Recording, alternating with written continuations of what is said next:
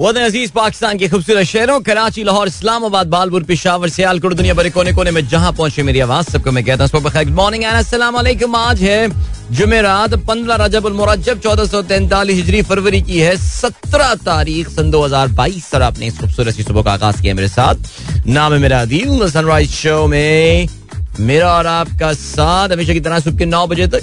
और बहुत सारी इन्फॉर्मेशन बहुत सारी बातें हैं आपकी पसंद के म्यूज़िक आप लोग मैसेजेस लेकर अदील एक बार फिर से आपकी खिदमत में हाजिर है। उम्मीद करता हूँ सब खैरियत से होंगे और आप लोगों की सुबह का आगाज़ जो है वो अच्छा हुआ होगा। And it's a nice springy morning here in Karachi और या बिल्कुल बाकायदा बाकायदा spring morning here so yeah weathers have changed and why not it is the 17th of February now और पाकिस्तान में भी ऑफिशियली जो है वो मौसम बहार का आगाज़ हो जाता है। So there we go alright if you wish to participate in the programme programme में अगर अपना हिस्सा डालना चाहते हैं तो फिर आप मुझे ट्वीट कर सकते हैं with the hashtag sunrise with Adeel and माशाल्लाह, हमेशा की तरह when I have signed in आपके जो मैसेजेस हैं, वो मुझे जगमगाते हुए नज़र आ रहे हैं अपनी टाइम लाइन पे इनफैक्ट अपनी टाइम लाइन नहीं, हमारा जो हैश टैग है, उसकी टाइम लाइन पे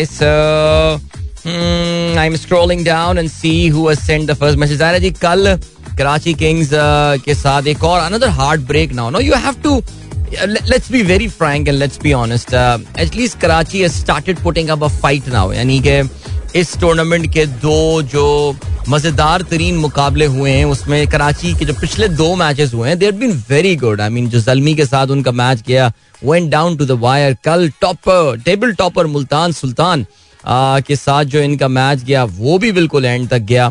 और अगर भला हो ये क्रिस जॉर्डन का, कि जिन्होंने अपने एक ओवर में 22 रन बीस रन दिए मेरे ख्याल से, अगर वो नहीं होता तो सिचुएशन जो है वो काफ़ी मुख्तलिफ़ हो सकती थी। But Multan Sultan proving why they are on the top of the table and proving why they will end up as the top of the table और दे विनिंग दैट मैच सनसनी खेज मुकाबला आखिरी ओवर में जीतने में कामयाब हुए with three balls to spare ठीक है इस मैच की तफसील से हम बात करेंगे। एंड देन uh, उसके अलावा अभी टेस्ट मैच जारी है साउथ अफ्रीका और न्यूजीलैंड के दरमियान। एंड वेल न्यूजीलैंड ने जो उनकी बॉलिंग का माइट है उसका एक बार फिर से ज़बरदस्त मुकाबला किया। Specially it was all about Matt Henry जिन्होंने आज सुबह साउथ अफ्रीका उनकी सात विकेटों की बदौलत South Africa just got out for 95 run in their first innings at the Christchurch और uh, Uh, Matt Henry got seven for 23. Wow, amazing bowling this is. And uh, this uh, actually is the joint best by a Kiwi at home. Sir Richard Headley ने exactly uh, यही figures थे उनके 7 for 23. That was against India back in 1976. So brilliant, brilliant start for New Zealand. In this test series okay चलो जी cricket बाकी खबरें programme में शामिल होंगी, खेलों की और मजीद खबरें शामिल होंगी। खबरें इन जनरल प्रोग्राम में शामिल होंगी, लेकिन जल्दी से मैं जरा एक्नॉलेज कर चलूँ, वो दोस्त जो हमारे साथ मौजूद हैं इस वक्त। बशीर अहमद साहब कहते हैं, सलाम प्यारे अदील, कैसे हैं आप? मैं बिल्कुल ठीक। सर, उस्मान शनवारी को क्या हुआ है? सिर्फ़ एक मैच खिलाया उसे और कासिम अकरम से बॉलिंग क्यों नहीं करवा रहे हैं बाबर? शनवारी साहब जी इंजर्ड हो गए so he is not playing अब पता नहीं कितने मैचेस वो नहीं खेलेंगे we don't know about that Qasim Akram से बॉलिंग ना करवाने की वजह तो भैया मुझे भी समझ में नहीं आ रही है। आखिर वो क्या वजह है? वर्कलोड मैनेज करवा रही है पीसीबी क्या करवा रही है? बिकॉज़ ईशान जमीर को तो बेचारे को सुना है नेट्स पे बॉलिंग करवा करवा के उसको जो है वो उन्होंने तोड़ फोड़ दिया। और ये ये किसी और ने ये बात नहीं बताई। असर महमूद ने परसों हमारे प्रोग्राम में ये बात बताई थी कि सुना है जी, उससे नेट्स में इतनी बॉलिंग कराई है। हमारे, मैंने ये भी सुना है कि कभी किसी नौजवान खिलाड़ी को अगर तबाह करना होता है तो उससे नेट्स में इतनी बॉलिंग करवाते हैं। कि वो बंदा जो है ना, वो बिल्कुल अनफिट हो जाता है वो। तो यही कुछ सीन जो है, वो इधर हुआ है, लगता है ऐसा। तो ये चीज़ इन्वेस्टिगेट करनी चाहिए कि पाकिस्तान अंडर 19 के कैंप में आखिर हो क्या रहा है। अच्छा जी, लेकिन Qasim Akram yes I don't know very young exciting talent captain of Pakistan under 19 side why and he is a genuine allrounder mind you why Karachi Kings is not making him bowl is वही बात मैंने बोली कि यार, या तो ये बहुत बड़ा सीक्रेट है, या फिर पाकिस्तान क्रिकेट बोर्ड की तरफ़ से ये इंडिकेशन गया है कि नौजवान खिलाड़ियों को ज़्यादा उन पर दबाव जो है वो नहीं डालना है। फैजान हयात खान अच्छा नहीं, इससे पहले तहसीन अमजद का मैसेज आया। Brother yesterday's show was unbelievable right thank you so much yeah show के बाद काफ़ी आप में से दोस्तों का अच्छा फीडबैक मिला मुझे about about the savings and the investment part नहीं नहीं, मैं don't don't don't worry I am not carrying on that discussion today but ये वो टॉपिक है जिसका वक्तन फवक्ता हमें ज़िक्र करते रहना चाहिए। और uh, मेरी देखिए यही मकसद होता है प्रोग्राम का कि आप कम से कम इस बारे में सोचना शुरू कर दें इस डायरेक्शन में। तो my job is done my friend Faizan याद कहते हैं according to you why can't government enforce price control on automobile industry and any other large scale industry when oil prices and dollar goes down what could be the hurdles? See, yeah, actually, uh, depends lot, uh, Faizan, on the sort of economic model that you are following. बहरहाल और जहाँ तक हमने automobile का specifically ज़िक्र किया तो जो आपकी नई ऑटोमोबाइल पॉलिसी आई है उसमें प्राइस कंट्रोल के हवाले से गवर्नमेंट ने अपने पास एक चेक रखा है। Mean they've created a committee जो कि कोई भी प्राइस इंक्रीज को जो है वो वेट करेगी। Now it's a double edge sword सही है? जहाँ पे कंज्यूमर्स माइट से के ऐसा हुआ तो वैसा हुआ तो अच्छा हो गया प्राइस नहीं बढ़ रही ये सब चीज़ें। वहाँ पे जो मैन्युफैक्चरर है उनके लिए अपनी प्रॉफिटेबिलिटी को सस्टेन करना। देखिए exactly the same thing happens with the drugs industry जो फार्मास्यूटिकल इंडस्ट्री है, कि आपको किसी भी मेडिसिन की प्राइस बढ़ाने के लिए जो है, वो गवर्नमेंट के पास जाना पड़ता है, आपको रेगुलेटर के पास जाना पड़ता है, और रेगुलेटर डिसाइड करता है प्राइस बढ़ाई जाए जस्टिफाई करना पड़ता है फार्मास्यूटिकल इंडस्ट्री को। अब अगर, और उसका ये हुआ कि जी बहुत बड़ी बड़ी फार्मास्यूटिकल इंडस्ट्रीज़ आ रहे हैं पाकिस्तान से तो चली जाती हैं, फिर आती नहीं है, फिर नाराज़ रहती हैं, या फिर बेच बाच के अपने यूनिट जो है यहाँ से जा रही हैं। ऑटोमोबाइल इंडस्ट्री, जहाँ पे हम एक एक करके उनको लेकर आ रहे हैं, क्या वो भी ऐसे ही करेगी? लेकिन बहरहाल, एक बात तो मानने की है।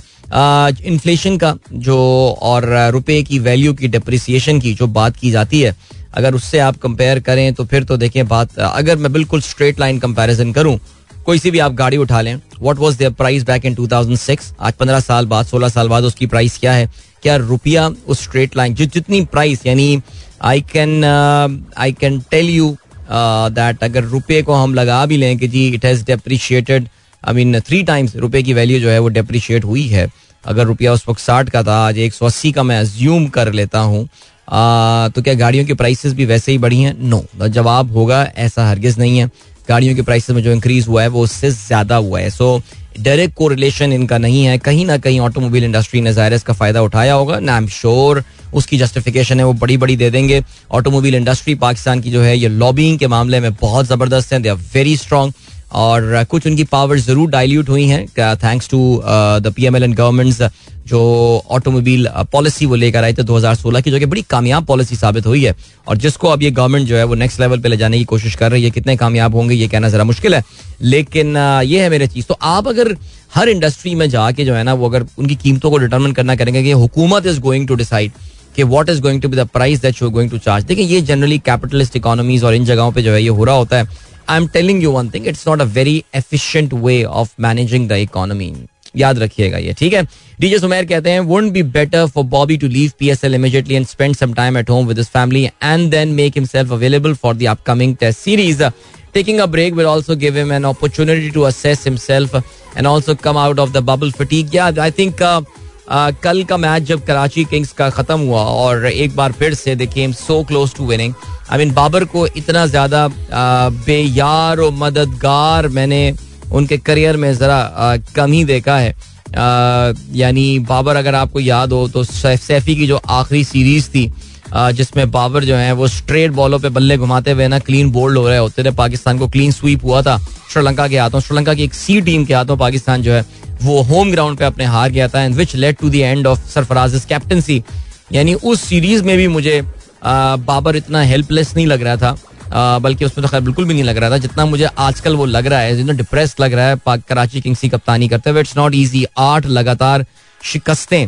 और बट यस कल जब कराची किंग्स मैच हार गया था तो फिर ये पॉइंट जो है ना, ये ज़रूर आया था कि क्या does he need to continue captaining for Karachi Kings because आपको पता है कि आज से कराची में जो है वो कैंप लग रहा है फॉर द दौरा ऑस्ट्रेलिया जिसके लिए जो पाकिस्तान के स्क्वाड के वो खिलाड़ी टेस्ट स्क्वाड के वो खिलाड़ी जो कि पीएसएल में पार्टिसिपेट नहीं कर रहे, वो आज कराची में कन्वर्ज हो रहे बल्कि हो गए होंगे, आज से वो अपने कैंप को स्टार्ट कर देंगे। सकलैन मुश्ताक की निगरानी में ये कैंप जो है कराची में लगाया जा रहा है। और yeah so why not Babar take a week's break because Karachi Kings you know अब तो खैर वो तो दो दिन पहले ही मैथमेटिकली आउट हो गए थे।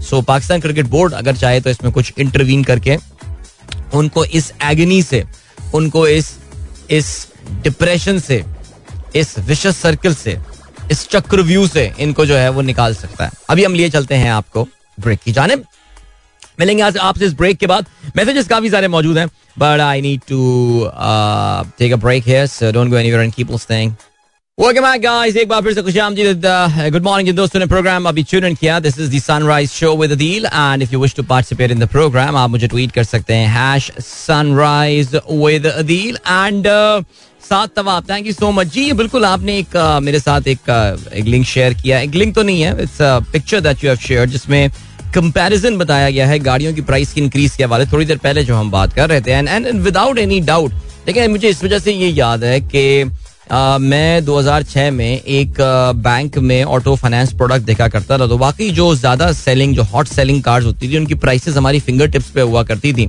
एंड आई रिमेंबर स्पेसिफिकली कि जब कोरोला एक्सेल आई हुआ करती थी तो उसकी क्या प्राइस होती थी जी एल आई होती थी तो वो किसकी क्या प्राइस होती थी?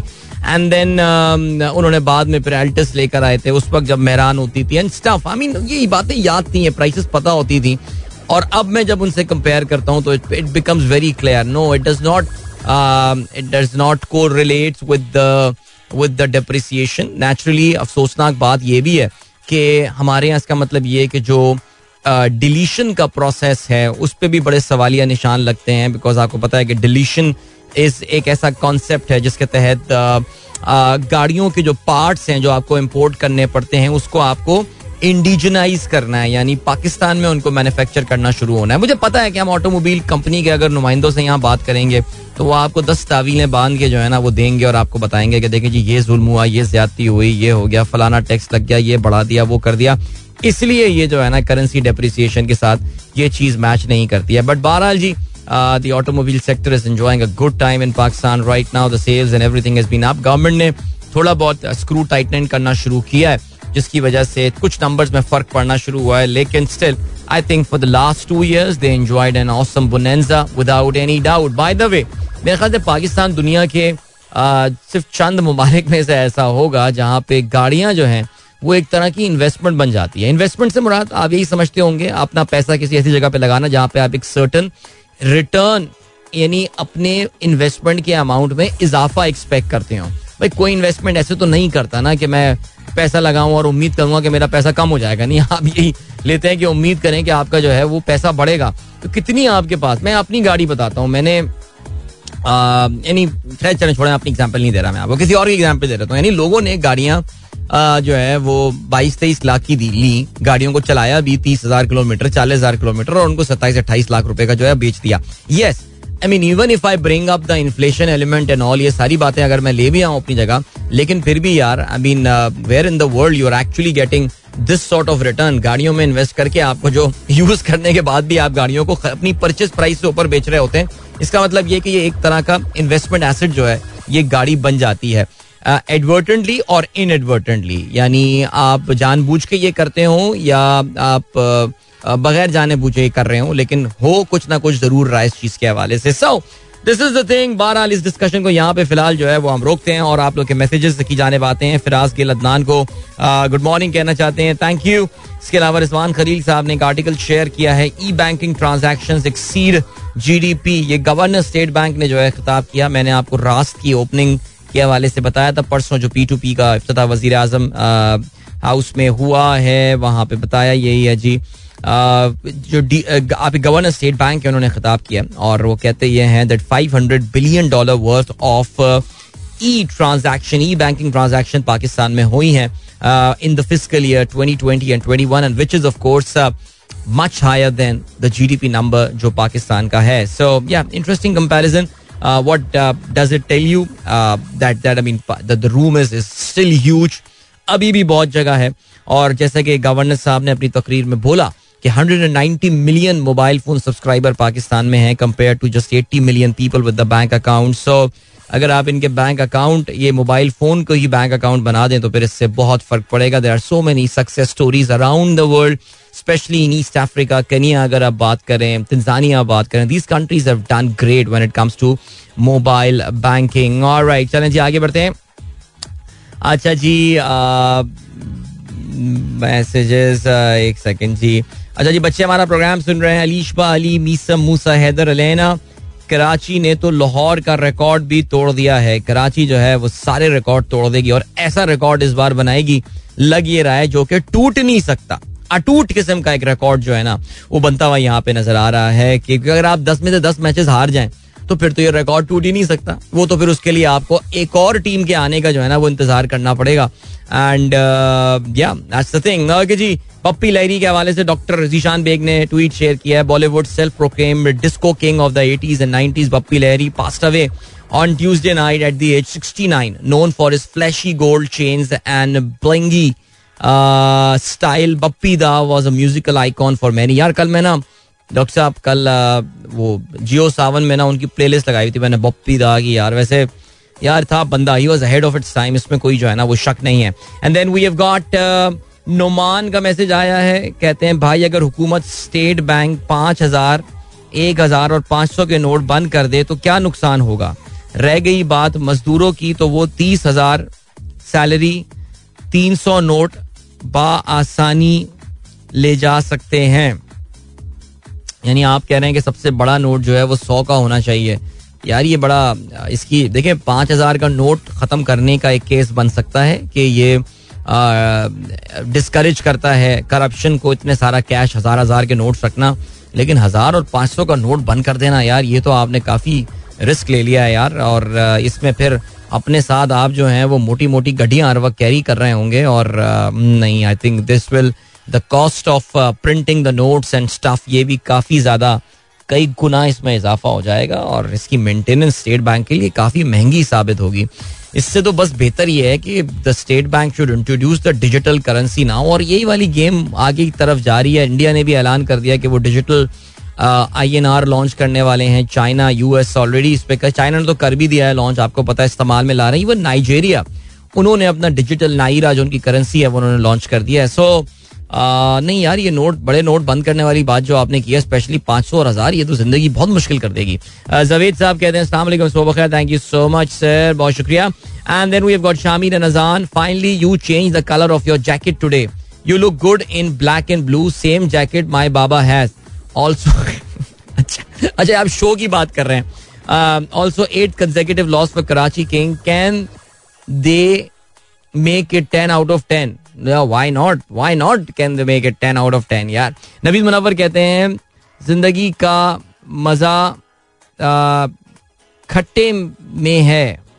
ओके इसके अलावा आप कहते हैं join us on second March चलें जी सेकेंड मार्च लाहौर में हमारे जो लिस्टर्स हैं, उन्होंने एक मीटअप रखा हुआ है। विदाउट मी आई मीन मैं तो ज़ाहिर नहीं हो पाऊँगा वहाँ पे, लेकिन मुझे खुशी इस बात की है कि वहाँ पे एक मीटअप हो रहा है। And and a decent number of people have signed up for that meetup ये मैं लाहौर के मीटअप की बात कर रहा हूँ because it is happening very close I think just four days after the Karachi meetup जिसमें ऑफ़ कोर्स इनशाला ज़िंदगी बखैर मैं होऊँगा यहाँ पे मौजूद. So yeah lots of listeners meetup coming up in the coming days so हम लोग कराची में तो खैर बहुत अच्छा साइन अप उसमें हो गया है लोगों का सो प्रेटी कूल ऑलराइट जी रहमान खलजी साहब कहते हैं, Karachi King losing routinely just hoping Bobby doesn't take it to the heart it affects the performance of the national team you know, there will be journalists who will soon start questioning the credentials as captain. There are already people who are, जो कि sir credentials जो है ना, वो बाबर के challenge हो रहे हैं और ये बड़ी फजूल किस्म की बात है। ऐसा होना नहीं चाहिए। जावेद साहब खबर शेयर करते हैं first women in the world believe to be cured of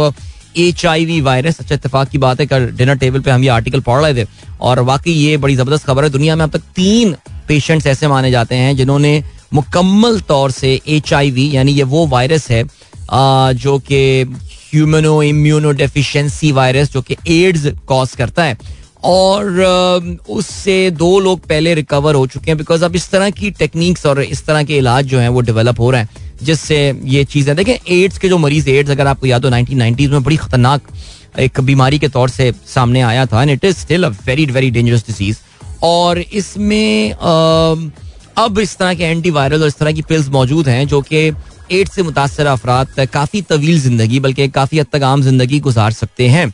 however मुकम्मल तौर से एड्स से रिकवर होना, जो हो जाना, जैसे कि दूसरे वायरल डिज़ीज़ में अक्सर आप रिकवर हो जाते हैं। I mean like many of us have recovered from Covid right so वो चीज़ ज़रा मुश्किल होती थी, लेकिन अब थ्रू स्टेम सेल रिसर्च और ये एम्बिलिकल कॉर्ड की थ्रू ट्रीटमेंट ये जो है की गई है इन खातून की it's a very interesting article so let me just retweet that इस इलाज, तरीका इलाज के अपने रिस्क हैं काफ़ी ज़्यादा, लेकिन फिर भी it is in the long run will be helping people out right जी, फैसल मुकीद कहते हैं बट अच्छा चलें जी is very happy that Liverpool won yesterday away from home at Inter so good result for English club I think कल Man uh, City जो है वो match जीतने में काफ़ी बड़े स्पोर्टिंग uh, को उन्होंने बड़े मार्जिन से शिकस्त दी थी।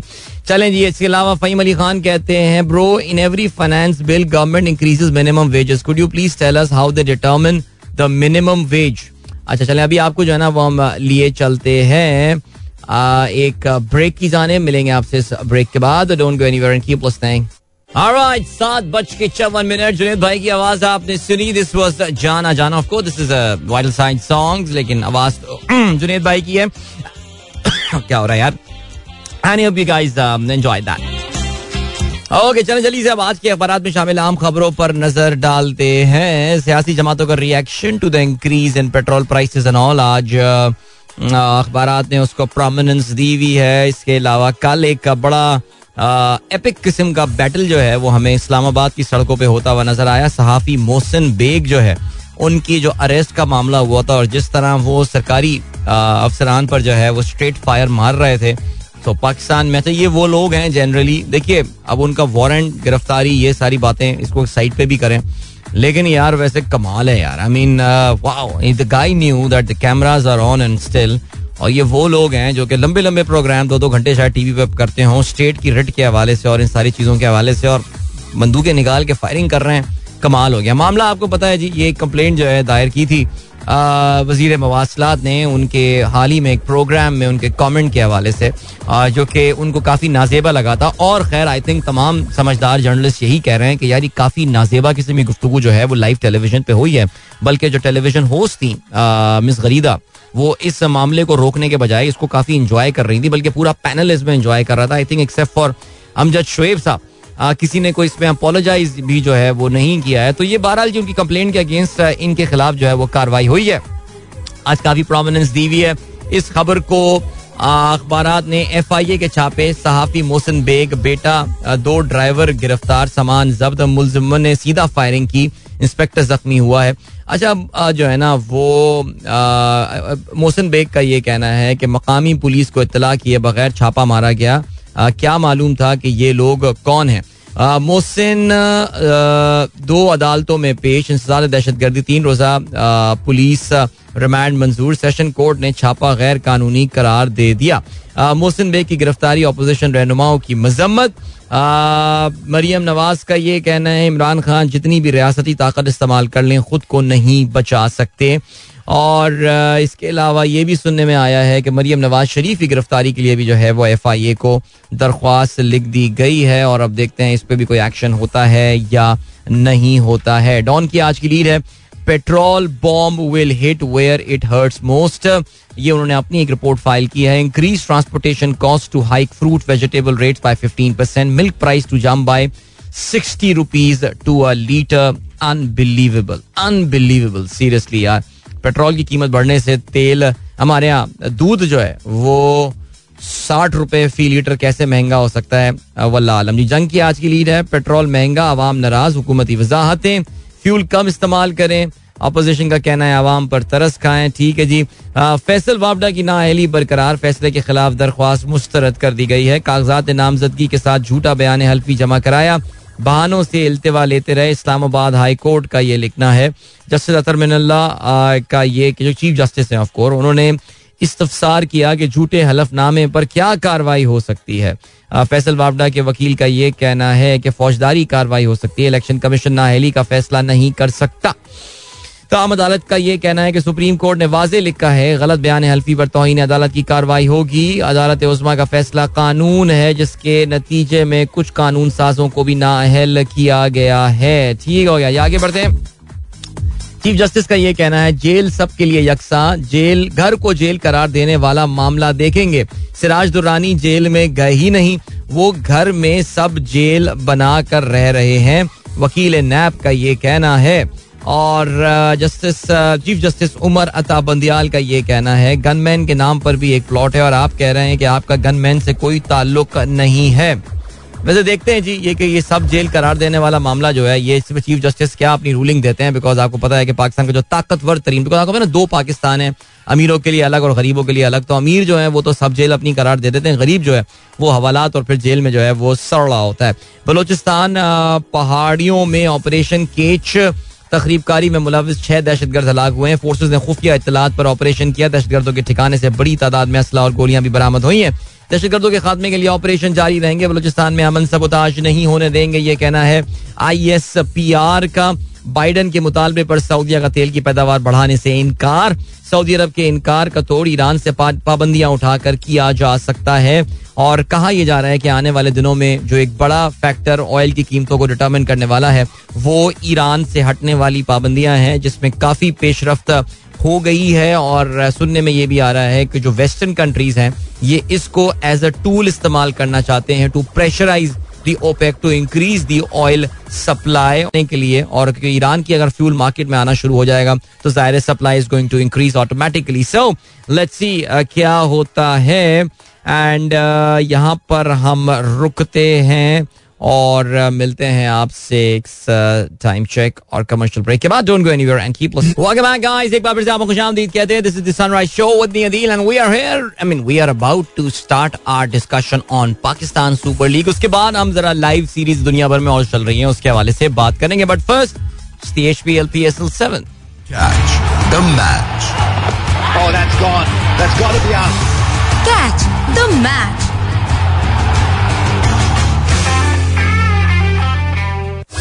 वो कहते हैं ना न्यू डे एंड सेम मैं बोलना नहीं चाह रहा आखिरी वाला वर्ड लेकिन it's the same story for Karachi Kings eight out of eight eight out of eight defeats new record they are operating in the record territory now इससे पहले कभी ऐसा नहीं हुआ है कि पाकिस्तान सुपर लीग में कोई भी टीम देखिए, आठ मैचेस तो लगातार आठ मैचेस यहाँ पे हारने की बात हो रही है।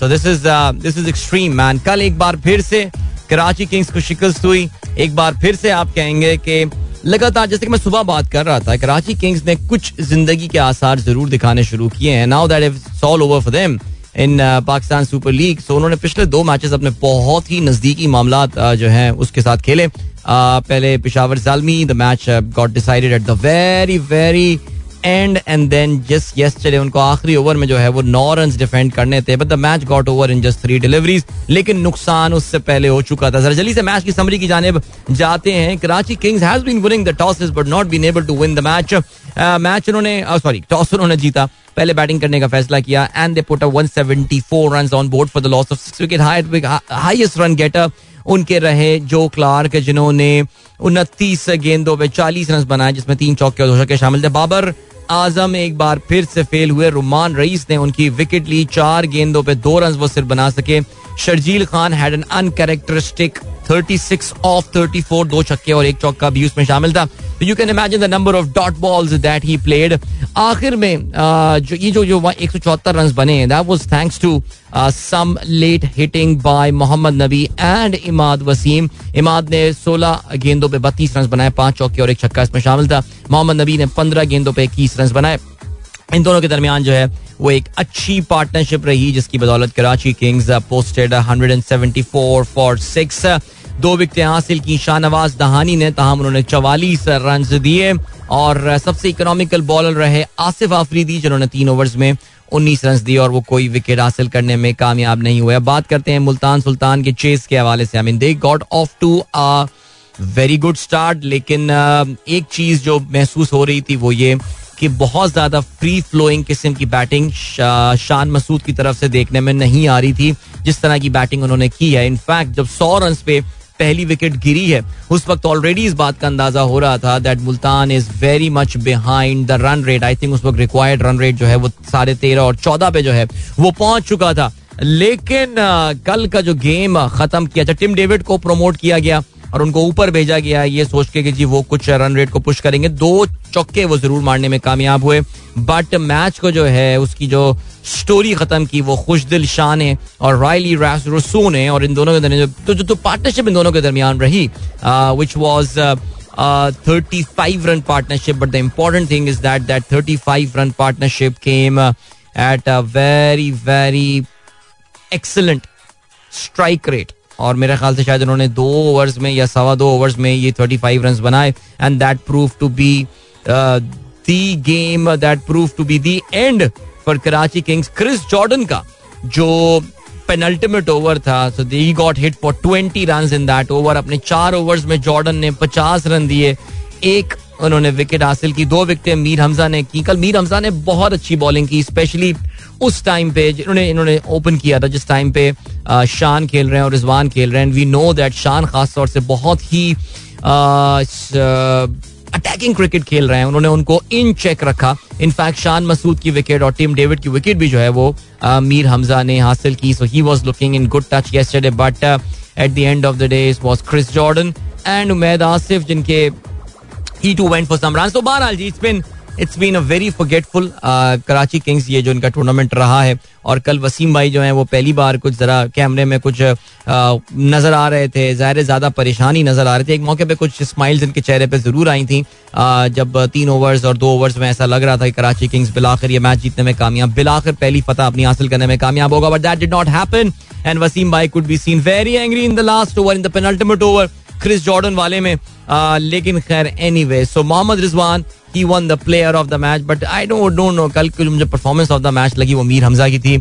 He bowled really well so कहानी ऐसे ही है Multan Sultan they have got 14 points now after their 8 matches अगर हम बात करें Lahore Qalandars they are on ten points उसके बाद Islamabad United with eight points Peshawar Zalmi eight Quetta Gladiators के 6 पॉइंट्स और कराची किंग्स के इस वक्त ज़ाहिर है, उन्होंने तो अपना खाता खोला ही नहीं है। अगर हम बात करें आज के मैच के हवाले से सो आज का मैच जो है, वो खास तौर से पिशावर जलमी के लिए जो है, वो बहुत अहम है बिकॉज़ पिशावर जलमी अगर आज का मैच जीत जाता है, जो इस्लामाबाद यूनाइटेड से वो खेलेंगे सो एक तो ये कि वो लीप फ्रॉक करके ऊपर आ जाएँगे इस्लामाबाद यूनाइटेड के ऊपर मोमेंटरली वक्ती तौर से, और दूसरी जानब ये कि कोयटा ग्लैडिएटर्स के लिए they are going to make things very tough to reach the next round alright तो ये हो गई बात पाकिस्तान सुपर लीग की। जल्दी से कुछ और इंटरनेशनल क्रिकेट के हवाले से बात करते चलें, इस वक्त टेस्ट मैच जारी है न्यूजीलैंड साउथ अफ्रीका के दरमियान। और जैसे कि मैंने आपको सुबह आते ही बताया था, जिस वक्त मैंने साइन इन किया था थोड़ी देर पहले, थोड़े मिनट्स पहले ही साउथ अफ्रीका की टीम जो है, वो अपनी पहली इनिंग में सिर्फ़ पिचानवे रन बनाकर आउट हो गई थी। मैट हेनरी ने ज़बरदस्त बॉलिंग का मुजाहरा किया। सात विकेट उन्होंने हासिल की थी। तेईस रन देके किसी भी कीवी की जानब से अपने होम ग्राउंड में this was the joint best bowling Richard Hadlee का रिकॉर्ड जो है, वो उन्होंने बराबर किया। और कोई भी साउथ अफ्रीकन बैट्समैन जो है, वो जम के बैटिंग का मुजाहरा नहीं कर सका, सिवाय परहैप्स जुबैर हमजा जिन्होंने 25 रन बनाए और yeah so they were struggling big time इस वक्त न्यूजीलैंड बैटिंग कर रहे हैं, सत्रह रन उन्होंने बना लिए हैं, कोई खिलाड़ी इनका आउट नहीं हुआ है। टॉम लेथम और विल यंग इस वक्त बैटिंग कर रहे हैं। नेचुरली कोई टीम अगर टेस्ट मैच में पहली इनिंग में डबल फिगर्स पे आउट हो जाए तो फिर आगे कैचअप करना उनके लिए तकरीबन नामुमकिन हो जाता है। कल टी ट्वेंटी मैच खेला गया पहला इंडिया और वेस्ट इंडीज के दरमियान कोलकाता में and pretty comfortable win there for India पहले बैटिंग करते हुए वेस्ट इंडीज ने एक सौ सत्तावन run one fifty seven run बनाए। सात विकेटों के नुकसान पे उनके लिए हाईएस्ट रन गेटर रहे निकोलस पूरन जिन्होंने अपनी तैंतालीस गेंदों पे इकसठ रन बनाए। चौबीस गेंदों पे इकतीस रन कायल मैयर्स ने बनाए। एंड में कप्तान केरन पोलार्ड के 19 गेंदों पर 24 रन से ये थोड़ा रिस्पेक्टेबल स्कोर बनाने में कामयाब हो गए। दो विकटें हासिल की हर्षल पटेल ने। इसके अलावा रवि बिश्नोई ने भी जो है वो दो खिलाड़ियों को आउट किया। यंग बॉलिंग अटैक जिसके साथ इंडिया जो है ये सीरीज़ खेल रहा है। जवाब में इंडिया ने ये टोटल 18.5 ओवर्स में पूरा कर लिया, चार विकेटों के नुकसान पे। और रोहित शर्मा ने 40 रन बनाए, ईशान किशन ने 35 और ज़बरदस्त पार्टनरशिप रही पार्टनरशिप रही पांचवी विकेट के लिए winning partnership Suryakumar Yadav. Unbeaten partnership में उनके पार्टनर थे वेंकटेश अय्यर, जिन्होंने 24 रन बनाए। अब आप सोच रहे होंगे कि विराट कोहली ने कल कितने रन बनाए तो ही स्कोर्ड 17 तेरह गेंदों का इन्होंने सामना किया। So from the Virat very high standard that was and a very good inning और राइट चलें जी। अभी इसके अलावा, क्योंकि हमारे साहबजादे इस वक्त आजकल हमारा रेडियो शो सुन रहे होते हैं सो इस वक्त he is very excited about the figure skating tournament और फिगर स्केटिंग में जो है, उनकी अभी रिसेंटली एक नई फेवरेट रशियन एथलीट आई हैं कमीला वैलिएवा। अच्छा चलो जी। बस देख लो बेटा सोच समझ के देख लिया करो। ये जरा आ, ये जो स्पोर्ट होता है ये वाला फिगर स्केटिंग का उनका आज मुकाबला होने वाला है। गोल्ड मेडल की वो फाइट में जो है वो आज इन्वॉल्व नज़र आएँगी। So good luck to her and good luck to Ahmed and may your favourite athlete win चलें जी एंजॉय करें। We are talking about figure skate there alright अभी चलते हैं आपको ब्रेक की जाने मिलेंगे। आपसे ब्रेक के बाद Don't go anywhere and keep listening. Yeah, welcome back, guys. एक बार फिर से आपको खुशामदीद कहते हैं. This is the Sunrise Show with me, Adil. Lots of discussion about, uh, lots of discussions about uh, the petrol prices and all, और काफी ज्यादा comparison जो है वो जा रहे हैं यहाँ पे. इस पे हम जरा बात करते हैं.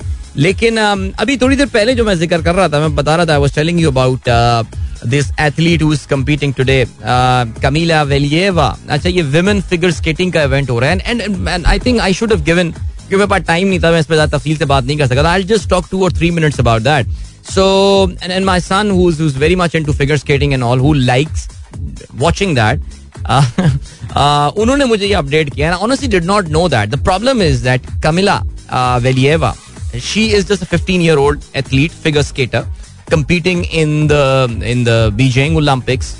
और अगर वो आज अपना मुकाबला जीत भी जाती हैं आई मीन uh, अगर वो and she is expected to top I mean she is expected to do really well in this tournament वो अगर आज जीत भी जाती हैं then there will be no medal ceremony that is going to take place now that ये ये unusual सी बात है कि जो जीत भी गया मुकाबला भी खत्म हो गया लेकिन कोई मेडल सेरेमनी जो है वो इस हवाले से नहीं होगी। और उसकी वजह यह है कि एक बार फिर से रशियन एथलीट्स जो हैं उन पे they are in the doping radar आपको पता है कि रूस के जो एथलीट्स हैं चाहे वो समर ओलंपिक्स हो या विंटर ओलंपिक्स हो, वो रूस के नाम के साथ कंपीट नहीं कर सकते। They can not compete under the Russian flag उसकी वजह यह है कि 2014 में जब विंटर ओलंपिक गेम्स रूस में ही हुए थे इन सिटी ऑफ़ सोची उस वक्त ये स्कैंडल सामने आया था कि रूस में बाकायदा there is a state sponsored doping program वहाँ पे स्टेट की जानब से खिलाड़ियों को दवाएँ दी जाती हैं कुत बख्श दवाएँ दी जाती हैं जिससे उनकी परफॉर्मेंस एनहेंस होती है। और ये बात साबित हो गई थी कि ये खिलाड़ी इंडिविजुअली खुद करने के बजाय it is actually the state which is backing this entire scandal और स्कैंडल ऑफ़ कोर्स ये है बड़ा। सो so, अब ये हुआ है कि ये बेचारे खिलाड़ी जो हैं उनको उनको कम से कम इंटरनेशनल ओलंपिक कमेटी ने ये ज़रूर कह दिया कि जो खिलाड़ी डोपिंग में इन्वॉल्व नहीं रहे हैं यानी जो बिल्कुल क्लीन खिलाड़ी हैं दे कैन कम्पीट और लेकिन रूस को सजा देने के लिए उन्होंने डिसाइड ये किया कि जी, रूस का फ्लैग इस्तेमाल नहीं होगा। रूस का नाम जो है वो इस्तेमाल नहीं होगा और जिस तरह आपको पता है कि चाइनीज़ टाइपे के जो खिलाड़ी होते हैं वो दे डू नॉट ताइवान के जो खिलाड़ी होते हैं they do not call them self Taiwanese they call them self Chinese type है बिकॉज़ आपको पता है कि जो मसला इस तरह रशिया के जो एथलीट्स हैं दे डू नॉट कम्पीट अगर आप ओलंपिक्स के टेबल पर जाएँगे तो आप देखेंगे कि आर ओ सी लिखा हुआ है। आर ओ सी से मुराद जो है, वो बेसिकली रशियन ओलंपिक कमेटी या इस तरह की जो है ना रशियन ओलंपिक कमेटी बेसिकली कहा जाता है। So they do not represent their country in fact they just represent their Olympic committee so ये जो आज वेलिएवा का जो फिगर स्केटिंग वाला मुकाबला होने वाला बिकॉज़ इसका भी एक डोप टेस्ट जब लिया गया था on the twenty fifth of December उसमें एक दवाई है which is called T G कि कुछ सर्टन हार्ट कंडीशंस के लिए दी जाती है। लेकिन उससे कहते ये हैं कि जी आपका जो आ, जो परफॉर्मेंस है किसी भी एथलीट के लिए वो एनहेंस हो सकती है। उस मामले को इन्वेस्टिगेट किया जा रहा है। उसका टेस्ट पॉजिटिव आ गया था। रशियन ओलंपिक कमेटी ने अपेरेंटली ये इन्फॉर्मेशन काफ़ी देर से रिलीज़ की थी। बिकॉज़ ये टेस्ट उसका पॉजिटिव अब से तकरीबन को डेढ़ महीने पहले आ चुका था। सो so, ये एक पूरा स्कैंडल इस वक्त हवाले से बना हुआ है। She has been allowed to compete लेकिन इसका केस अभी पेंडिंग है और लेट्स सी उस पर क्या रिज़ल्ट आता है। However there will be no medal ceremony medal final decide होंगे once Kamila Valieva's case has been decided and sorted so yeah I just thought के आपके साथ जो है ना ये जरा शुरू ज़रूर शेयर की जाए बिकॉज़ ये डोपिंग का मामला जो है ये बड़ा सेंसिटिव है और रूस के साथ जो है ना ये मामला बड़ा नथी हो गया है बिकॉज़ वो काफ़ी ज़्यादा इन चीज़ों के ऊपर जो है ना वो आ, कर रहे होते हैं बिज़ी रहते हैं वो लोग करते रहते हैं ये क्या कह सकते हैं यार। अच्छा जी अब क्या सीन है? अब ये सीन है कि जरा सा बात कर लेते हैं जरा पेट्रोल प्राइसेस के हवाले से। अच्छा जी पहले तो उसमें दो तीन सवाल आए हैं। एक तो ये कि कल ट्विटर पे व्हाट्सएप पे और ये काफ़ी सवाल डिस्कस कर जाता है कि जी इतनी तो ऑयल प्राइसेस पीपल्स पार्टी के दौर में 2012 में भी हुई थी। तब तो हमने इतनी ऑयल प्राइस नहीं पे कर रहे थे। अब हम इतनी ऑयल प्राइस क्यों पे कर रहे हैं? तो यार, अभी ये खुर्रम रऊफी साहब का भी जो मैसेज आया हुआ है, वो कहते हैं sir the petrol in 2014 was 82 and now it is at its peak in 2022 while international price was the same. It, is it not the government failure to control the dollar rate?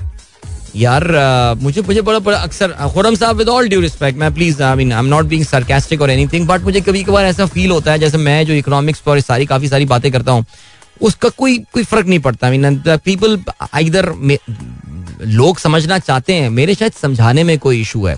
The problem यह है sir कि एक fake exchange rate maintain करके अगर आप कम price पे oil देखें पाकिस्तान का मसला क्या है? पाकिस्तान का मसला, मैं मैं ऑयल प्राइसेस के हवाले से बात कर रहा हूँ, मैं पाकिस्तान के मसाइल के ऊपर कोई तीन घंटे का लेक्चर नहीं देना चाह रहा परवेज हुद बॉय बन के। मैं सिर्फ़ ये बता रहा हूँ कि हम ऑयल की ओवरवेलमिंग परसेंटेज इंपोर्ट करते हैं, ठीक है? ऑयल को जब इम्पोर्ट करना पड़ता है so we have to pay the price in US dollar ठीक है? यानी एक्सचेंज रेट आ गया यहाँ पे। अब जब आप जाली किस्म के एक्सचेंज रेट बना के अपने रुपए को आप जो है वो शदीद ओवर वैल्यू रख के, यानी डॉलर की प्राइस को एक्सचेंज रेट को फिक्स करके, आप जब डॉलर को, आप जब ऑयल को इंपोर्ट करेंगे तो भैया आपको सस्ता ही पड़ेगा। The failure of this government there are many failure of this government ये तो ज़ाहिर है बड़ा, इनको डिफेंड करना बड़ा बात चीज़ों में मुश्किल हो जाएगा आपके लिए। लेकिन ये जो करेंसी के हवाले से आप बात कर रहे हैं कि is it not the government failure to control the dollar rate मेरा तो ये ख्याल है कि इस गवर्नमेंट ने जो सबसे बड़ा एहसान किया है पाकिस्तान के ऊपर, वो ये कि वो पाकिस्तान को एक फ्लोटिंग एक्सचेंज रेट रजीम में ले आए हैं। ये एक बड़ा पेनफुल टीका था जो पाकिस्तानियों ने लगवा लिया है अपने आप को तीन साल में, और ये बड़ा अनपॉपुलर डिसीज़न भी था। आसान तरीन काम तो यही होता ना कि इसाक डार साहब की तरह हम डॉलर की कीमत को इमरान खान कहते तो एक सौ पच्चीस पे डॉलर नीचे नहीं जाएगा इससे, ठीक है जब नीचे नहीं जाना। बस आसान रहता है फूकते रहते हैं हम अपने फॉरेन एक्सचेंज रिज़र्व जिस तरह इससे पहले ये काम होता है। लेकिन अपने ईगो मसाजिंग के लिए और अपनी ईगो बूस्टिंग के लिए जो है वो हम डॉलर को इस एक्सचेंज रेट से नीचे जो है वो गिरने नहीं देते। अब क्या हो रहा है? There are market forces which are determining मसलन, कल बड़ी सेलिब्रेशन हो रही थी पाकिस्तान की एक्सपोर्ट बढ़ने के हवाले से। What do think is the reason for that जरा सौ डॉलर या एक सौ पच्चीस डॉलर के एक्सचेंज रेट पे ये एक्सपोर्ट्स आप करके दिखा देते लग पता जाता, नहीं हो सकती नहीं पॉसिबल ही नहीं था। जो इन्वेस्टमेंट पाकिस्तान के इंडस्ट्रियल सेक्टर में हुई है जो इन्वेस्टमेंट हुई है पिछले दो साल में डू यू रियली थिंक कि फिक्स्ड एक्सचेंज रेट मैकेनिज्म में ये चीज़ें हो सकती थी? क्या हम कहते थे जी 125 पे? इस पे मैं जरा आगे चल के प्रोग्राम में आज मजीद बात करूँगा। तो मेरे भाई, मेरे दोस्तों, मेरे भोले बादशाहों, अगर आप 2014 कहते हैं जी, उस वक्त भी तो ये प्राइस थी, लेकिन मैं तो बयासी रुपए फ्यूल पंप में दिया करता था, उसकी वजह ये थी कि गवर्नमेंट आपके एक litre her litre every drop of get the litre यार एवरी ड्रॉप ऑफ़ पेट्रोल जो कि आप यूज़ कर रहे थे। गवर्नमेंट आपको एक तरीके से सब्सिडाइज कर रही थी। एक्सचेंज रेट को फिक्स करके वो इसको सब्सिडाइज कर रही थी। मुल्क नुकसान उठा रहा था, लेकिन आपके पैसे बच रहे थे। वक्ती तौर से थोड़े अरसे के लिए तो ये स्ट्रेटेजी ठीक रह जाती है, लेकिन कंसिस्टेंट लॉन्ग टर्म बेसिस पे जब आप ये करेंगे तो फिर आपका जो है वो, वही रोना धोना होगा। कि आप कहेंगे, यार, बांग्लादेश को चेक कर, इंडिया को चेक कर, यार, फलाने मुल्क को चेक कर, उनकी एक्सपोर्ट कहाँ पहुँच गई इसमें मैं बात करूँगा जरा आगे चल के। कल मैं, मैंने ट्वीट भी किया इस चीज़ के हवाले से। दिल दुखता है यार, खुदा की कसम यार। लेकिन तो भाई, ये जो आप प्लीज़ अगर उस वक्त की इंटरनेशनल ऑयल प्राइस को आप आज की ऑयल प्राइस के साथ कंपेयर करना चाह रहे हैं तो काइंडली एक्सचेंज रेट को भी कंपेयर करें।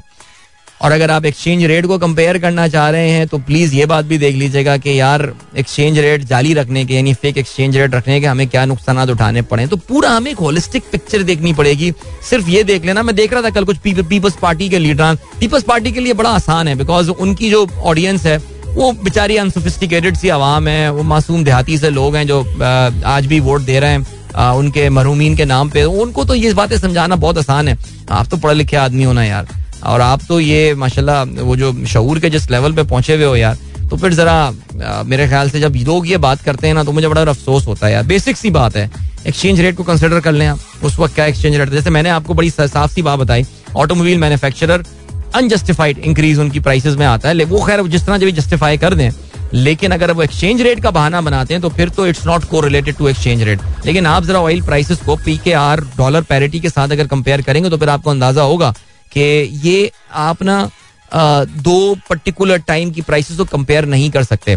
अच्छा इसका हरगिज ये मतलब नहीं है that I am trying to justify दो स्टूपिड स्टेटमेंट्स जो हमारे यहाँ आया करती थी कि अगर किसी मुल्क में ऑयल की प्राइसेस बढ़ रही हैं तो समझ जाओ, हुक्मरान चोर है तो फलाना है, ये वो।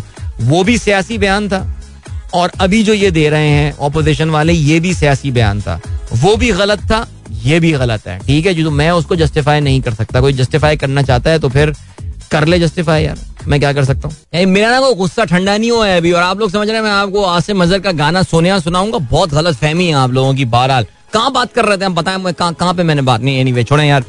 भाई आप लोग उड़ा लें मज़ाक मेरा जितना उड़ाना है आप लोगों को यार। लेकिन एनी यार बहुत सारे ट्वीट आए हैं। मैं आज ना बिल्कुल भी शा, शामिल नहीं कर पाया हूँ लेकिन मुझे पता ये चला है दैट मुझे पता ये चला है कि फॉग हो गई है लाहौर में आज। काफ़ी फॉग है।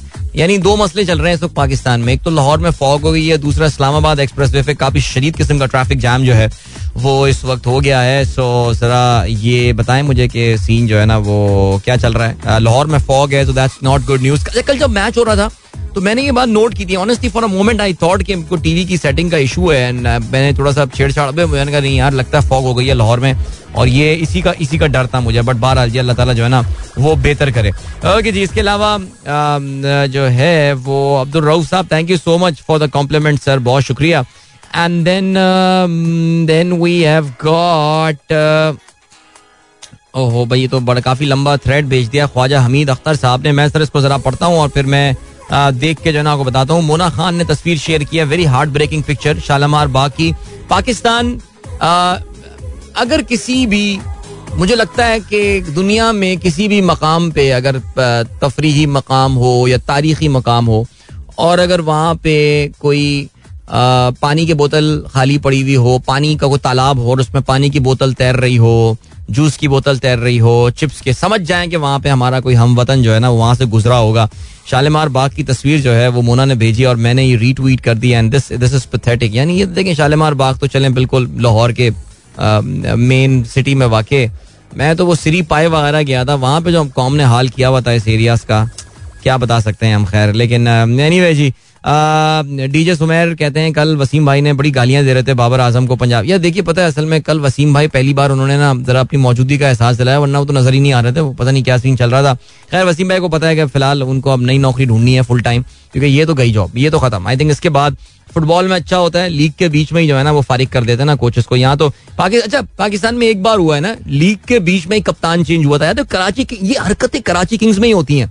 अच्छा कल शाहिद, लाला शाहिद खान आफरीदी हमारे साथ प्रोग्राम में, कल समा टीवी वाले प्रोग्राम में मौजूद थे। यार, कल आप उनका बयान जरा सुन लें, उन्होंने जो कल कराची किंग्स के हवाले because Lala has played for Karachi Kings. I think it was the season four जब वो खेले थे, इनके लिए सीज़न थ्री मेरे ख्याल से खेले थे।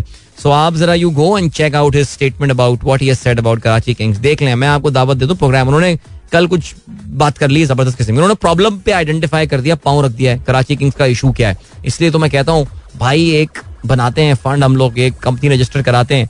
जो है ना SPAC special purpose acquisition company stock market में। और फिर देखते हैं कुछ। अच्छा जी मुशरफ मुगल कहते हैं, कराची को तो अब इखलाकन, बाकी दो मैच से दसबरदार होना चाहिए। कहा सर, किधर है? अच्छा जी सरोज आलम कहते हैं Bappi Da rest in peace is best song is shared as a tribute doesn't get better than this दिल में हो तुम। दिल में हो। कहते, यार, क्या आवाज़ थी? बंदे ने अपने, अपना उसलूब था। अच्छा भाई, एक एक बड़ा ना इमोशनल सा मैसेज है I think I should include that हमारे बहुत रेगुलर लिस्टर हैं जुनेद, और हमारे बिल्कुल पुराने जमाने के लिस्टरों में से एक हैं। उन्होंने मैसेज भेजा है कि सलाम Adeel my daughter started listening to you in class one today is her first day of M B B S and this is so amazing यार। इस तरह की जब भी मैसेजेस मेरे पास आते हैं ना वो मुझे मुझे बड़ी खुशी होती है इस चीज़ की कि अभी अभी बीच में भी एक और मैसेज आया था जिसमें आई थिंक uh, एक one of the ladies she message के यार uh, इतना हो गया टाइम गुजर गया Nadeel my kids have grown up listening to you and it feel so great that that the show became a part small part of your nostalgia यानी आप जब लिखेंगे बात अपने बच्चे बड़े होकर दिन का रूटीन लिखेंगे तो they will mention about this song the show not the song the show and perhaps the songs that I play in my program because मेरी मेरी प्लेलिस्ट बड़ी प्रिडिक्टेबल होती है। जब इंडियन गाने चलाते रहे तब बड़ी प्रिडिक्टेबल होती है। अब हम सब तो पाकिस्तानी गाने चलाते हैं तो वो कोई आठ पंद्रह गाने बीस गाने जिनमें से मैं गाने निकाल के चला रहा होता हूँ। And I don't care about that I really don't care man seriously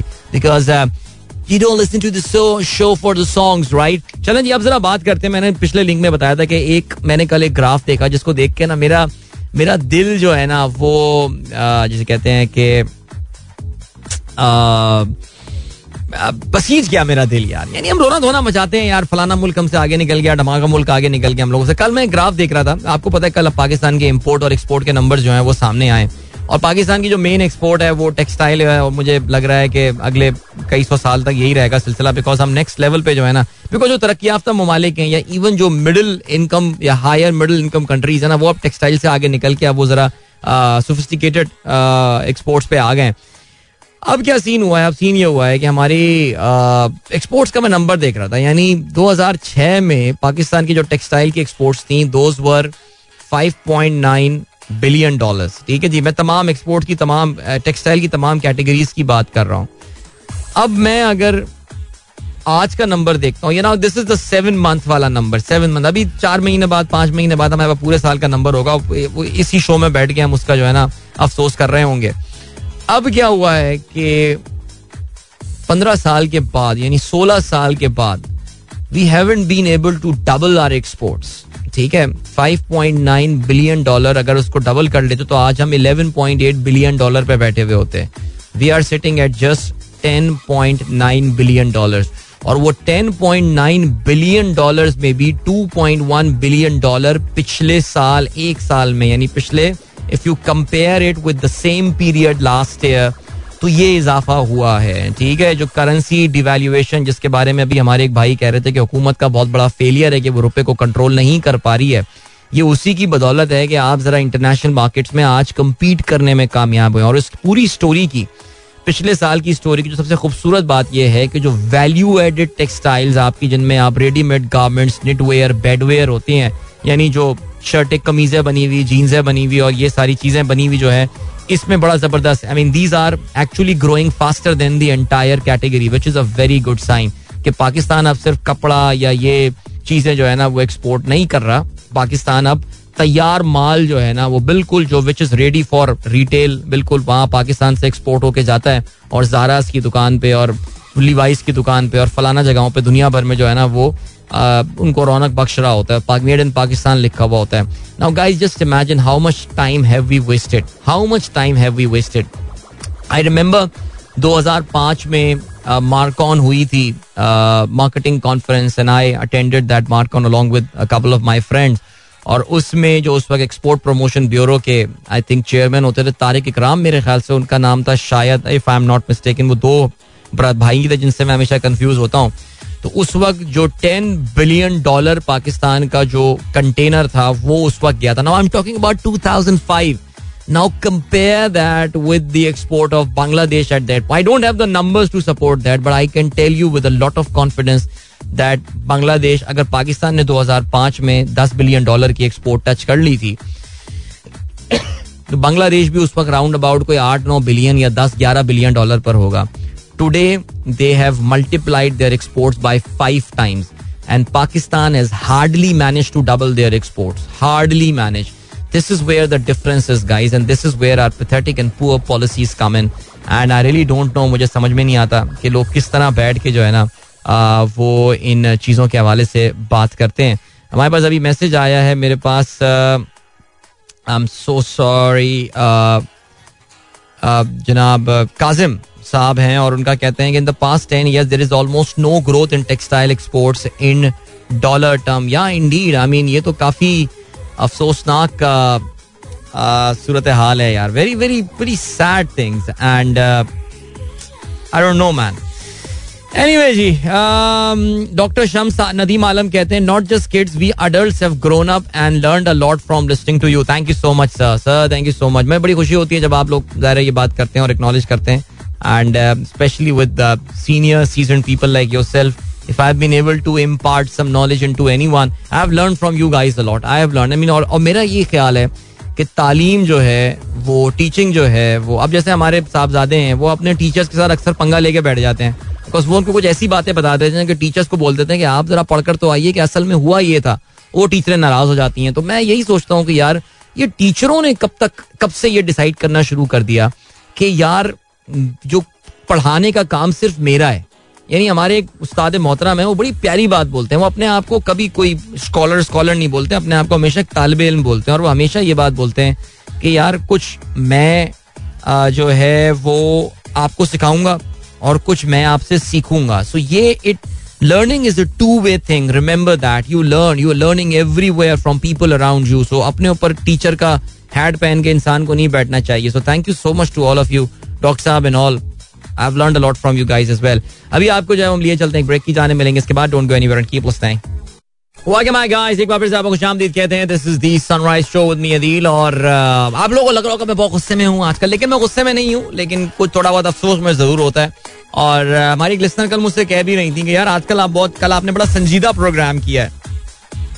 और कल जब मैं सेविंग्स और इन्वेस्टमेंट के हवाले से बात कर रहा था मुझे नहीं पता how could I make the topic of investments really funny so इस वजह से शायद तो प्रोग्राम की टोन ऐसी लग रही हो।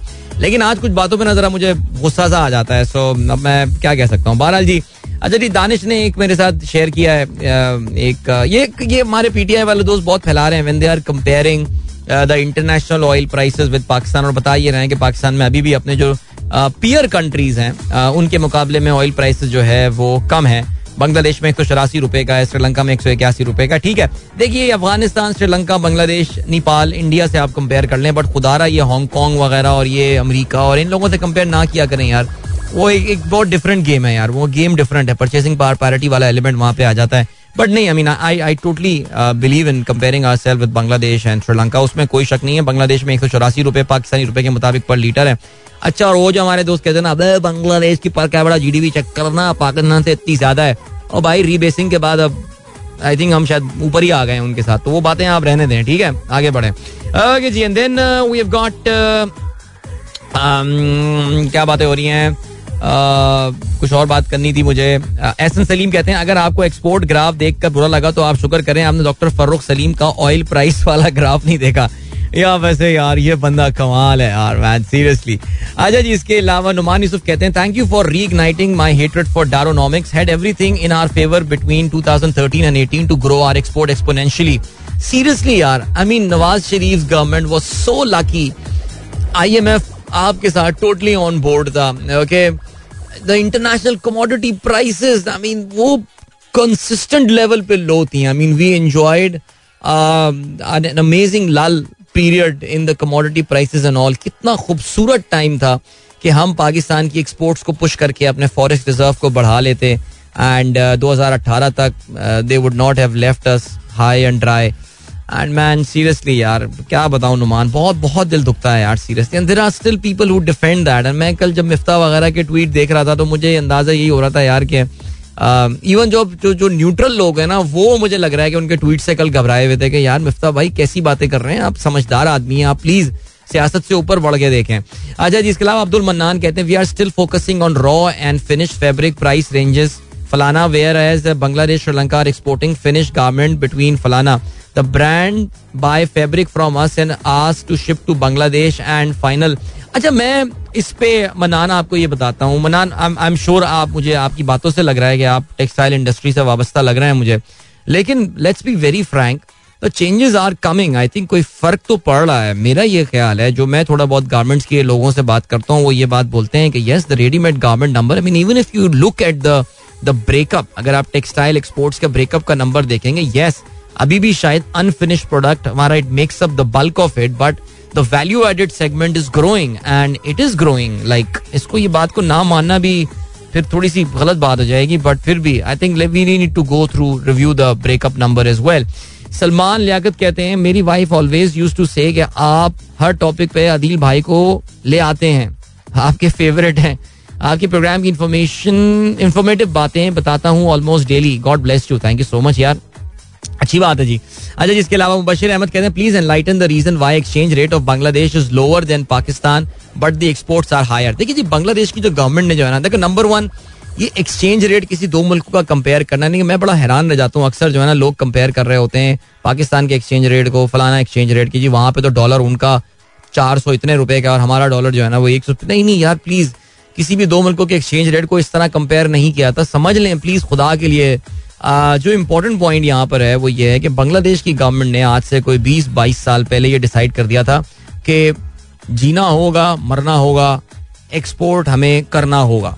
ये मैंने अभी भी नारा बनाया। मैं, उन्होंने उन्होंने एक सिंगल पॉइंट एजेंडा बनाया। उन्होंने रियलाइज़ ये किया कि यार, हम कोई बहुत सोफिस्टिकेटेड चीज़ों में तो इस वक्त एक्सपोर्ट्स बढ़ा नहीं सकते।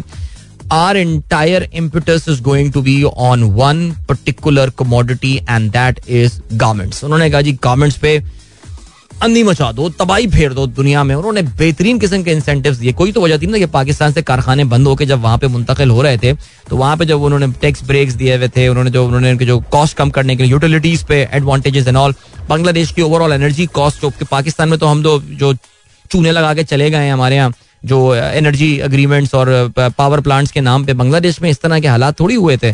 यानी आप, मैं नाम नहीं ले रहा उस कंपनी का, उसकी जो सिस्टर कंसर्न ने थर्मल प्लांट बांग्लादेश में लगाया हुआ है, वो हमसे शायद आधी कीमत पे वहाँ बिजली बेच रहे होते हैं कंपेयर टू पाकिस्तान। बिकॉज़ आपको पता है कि मामला क्या है। दूसरा बांग्लादेश को जो एक और बड़ा एडवांटेज हुआ है, मेरे दोस्त मुबशर, वो ये हुआ है कि बांग्लादेश में almost for the past decade in half to to there has been just one party which has been ruling I think मेरे ख्याल से शायद पंद्रह साल तो हो ही गए होंगे। शेख हसीना वाजिद वहाँ पर मौजूद हैं। The consistency of the policy once they decided that हमें सिर्फ़ गारमेंट्स बेचनी है and then the consistency I mean she is ruling Bangladesh like a dicta like a dictatorship right now जिसके ऊपर डेमोक्रेसी का लिबादा उड़ाया हुआ है। अरे, पता है टाइम चाहिए यार। उस पर एक डेमोक्रेसी का लिबादा उड़ाया हुआ है। तो इस वजह से जो है ना, वो सिचुएशन वहाँ पे बेहतरीन जा रही है। ठीक है जी, वक्त आगे आप लोग तजाद लीजिए, अपना बहुत ख्याल रखें। इंशाल्लाह कल मेरे आपको मुलाकात होगी। Till then goodbye God bless अल्लाह हाफिज एंड पाकिस्तान जिंदाबाद।